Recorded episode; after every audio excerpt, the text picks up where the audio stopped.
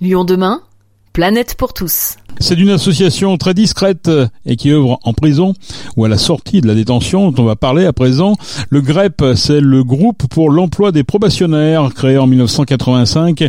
Sa mission est de sensibiliser et de mobiliser les employeurs sur la cause des personnes placées sous main de justice.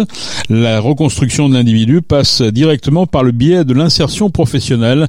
Pour nous en parler et pour nous parler du GREP, nous avons rencontré son trésorier Michel Dupin.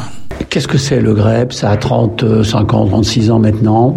Vous imaginez des responsables d'entreprise ou des chefs d'entreprise plus ou moins grosses, des avocats, des magistrats qui font un billard, un tennis, un golf en 85-86 et au fond le, les avocats ou les magistrats s'adressant à leurs copains responsables d'entreprise, ah bah tu sais si tu me prenais les gars euh, en boulot, ça éviterait qu'ils aillent à Saint-Paul, Saint-Joseph parce qu'à l'époque c'était ça. Et parce que le travail, ben on est dans une équipe, c'est du rythme, c'est plein de choses un salaire aussi pour payer, indemniser les victimes que j'ai peut-être volées, pour, pour vivre pour moi. Donc c'est quelque part rentrer dans une vie normale. Donc si tu pouvais embaucher des gars, je les enverrais pas à Saint-Joseph, je les enverrais en ménagement de peine chez toi, chez Berlier à l'époque, Mérieux, et ainsi de suite. Donc c'est venu comme ça. Qu'est-ce que c'est aujourd'hui le grève? C'est des accompagnateurs dont c'est le métier, qui sont salariés, des, des, gens qui sont ce qu'on appelle des conseillers d'insertion professionnelle, vont rencontrer les gens qui sont en prison et qui vont sortir,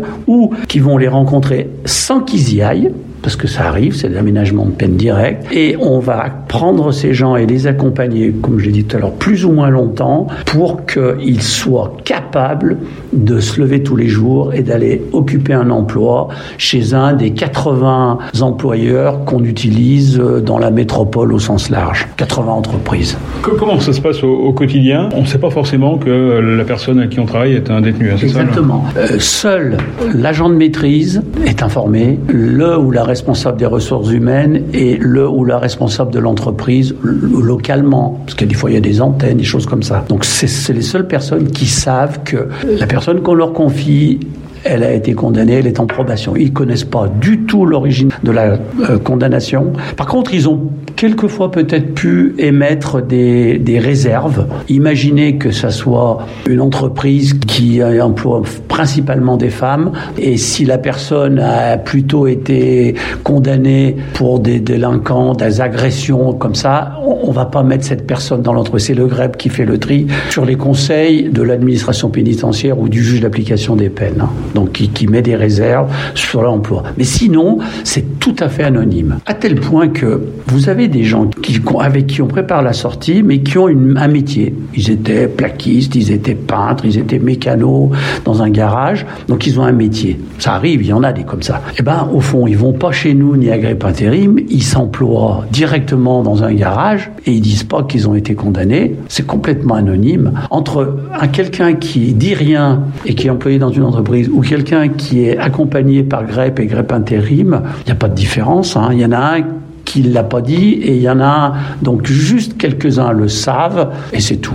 C'est important cette, euh, justement ce, le fait de, de, pouvoir leur offrir un travail euh, pour les, leur permettre leur réintégration et éviter la, la récidive? Préparer sa sortie, c'est se soigner s'il y a besoin et il y a quand même euh, les addictions, c'est 60, plus de 60%. Hein. Addiction, alcool ou stupéfiants, c'est, je crois que c'est plus, sur, en tout cas sur le Rhône-Alpes, c'est plus de 60%. Le logement, est-ce que la personne, elle a elle a pas de logement ou elle a un copain, une copine qui va pouvoir la loger et qui l'acceptera. Et l'emploi, parce que l'emploi, c'est indépendamment de la préparation à, à, aller dans un poste, l'emploi, c'est un salaire pour payer son logement, pour vivre, c'est un salaire pour payer ses amendes, à indemniser les victimes, parce qu'il faut pas les oublier. Donc, le salaire, par son existence, amène de la stabilité. Mais autrement, et un autre aspect du, de l'emploi, c'est le fait d'être dans un groupe de travail. Parce que les postes qu'on cherche, nous, on cherche pas des gens qui seraient euh, à labourer dans les champs tout seuls. Ça, ça marche pas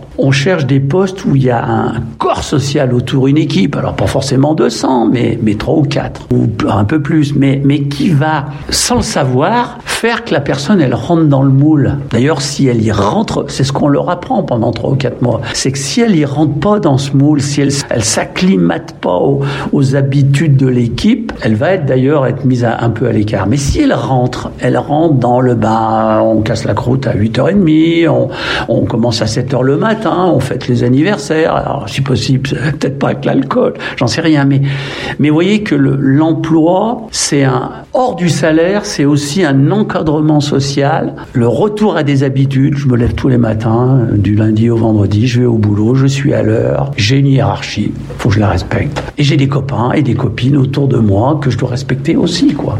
Quel, quel, quel est l'intérêt pour le chef d'entreprise finalement? Vous savez qu'un condamné, enfin quelqu'un qui est en prison, c'est pratiquement 200 euros par jour que ça coûte aux contribuables, vous, moi, le chef d'entreprise, à tout le monde. Le GREP, ça coûte environ entre 35 et 40 euros par jour quand il est accompagné.